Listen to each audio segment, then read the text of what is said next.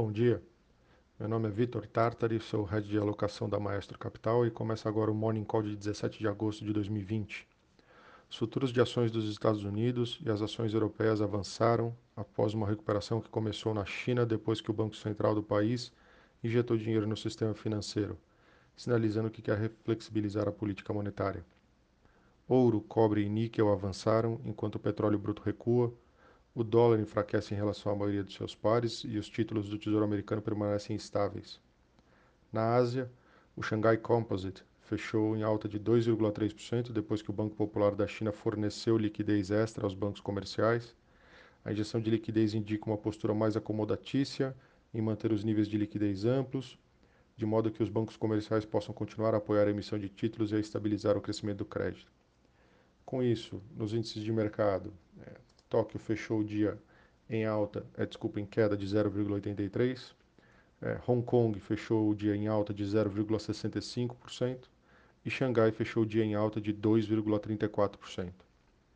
Londres, nesse, nessa manhã, está em alta de 0,55%. Paris também segue em alta de 0,08%. Frankfurt, um pouquinho mais para cima, em alta de 0,25%.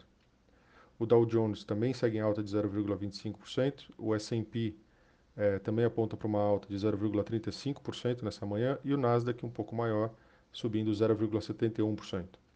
Na agenda hoje nós temos poucos dados. No Brasil, o boletim Fox sai às 8h25 é, pela manhã e a balança comercial de julho sairá às 15 horas aqui no Brasil.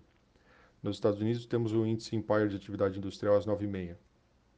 Nos destaques internacionais, eh, os Estados Unidos e a China adiaram as negociações com o objetivo de revisar o progresso da marca de seis meses do seu acordo comercial de primeira fase. Na sexta-feira, Trump ordenou oficialmente que o proprietário chinês do, do popular aplicativo de videoclipes TikTok vendesse seu, seus ativos do, nos Estados Unidos, alegando motivos de segurança nacional. O presidente fez de suas posições difíceis na China um elemento chave de sua plataforma de reeleição com os falcões da China em seu governo buscando reequilibrar décadas de relações sino-americanas. É, ainda falando sobre os Estados Unidos, o Joe Biden começou a semana da convenção é, democrata com uma liderança sólida, é, de acordo com as pesquisas que refletiram, pelo menos em parte, sua escolha de vice-presidente. A média do Real Clear Politics mostrou-lhe um aumento de 7,9 pontos é, a convenção contará também com Barack Obama, Michelle Obama, Bill, Bill, Clinton, Hillary Clinton e Bernie Sanders e Elizabeth Warren. É, o Biden usará as lições aprendidas é, quando estava na Casa Branca. É, no, no campo de Trump, o conselheiro de Segurança Nacional Robert O'Brien disse que o presidente não planeja se encontrar com o presidente Putin antes da eleição, minimizando um relatório da NBC sobre a cúpula é, cara a cara. É, e ainda falando sobre os Estados Unidos, com o resultado da eleição presidencial dos Estados Unidos em 2020 potencialmente dependendo de um serviço de correios em funcionamento, os membros da Câmara estão interrompendo suas férias de verão para redigir uma legislação urgente esta semana.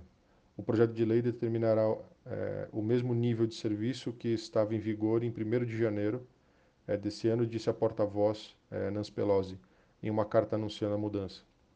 Cortes de financiamento e mudanças operacionais do serviço postal podem destruir a eleição, alertaram os democratas, já que 46 estados foram notificados na semana passada de que o correio pode não conseguir entregar as cédulas a tempo para a votação de novembro. O presidente Donald Trump disse repetidamente, sem provas, que o voto pelo correio está sujeito a fraude generalizada.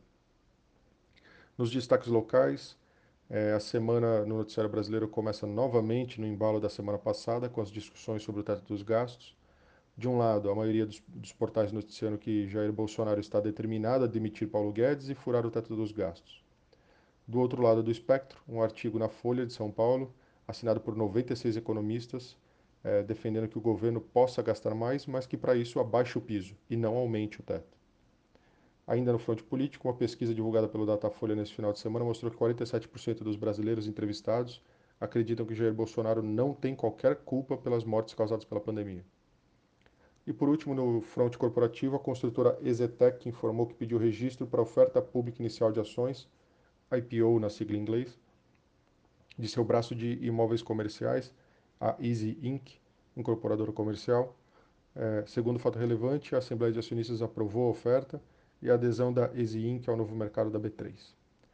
Então é isso, um bom dia, um abraço e bons negócios.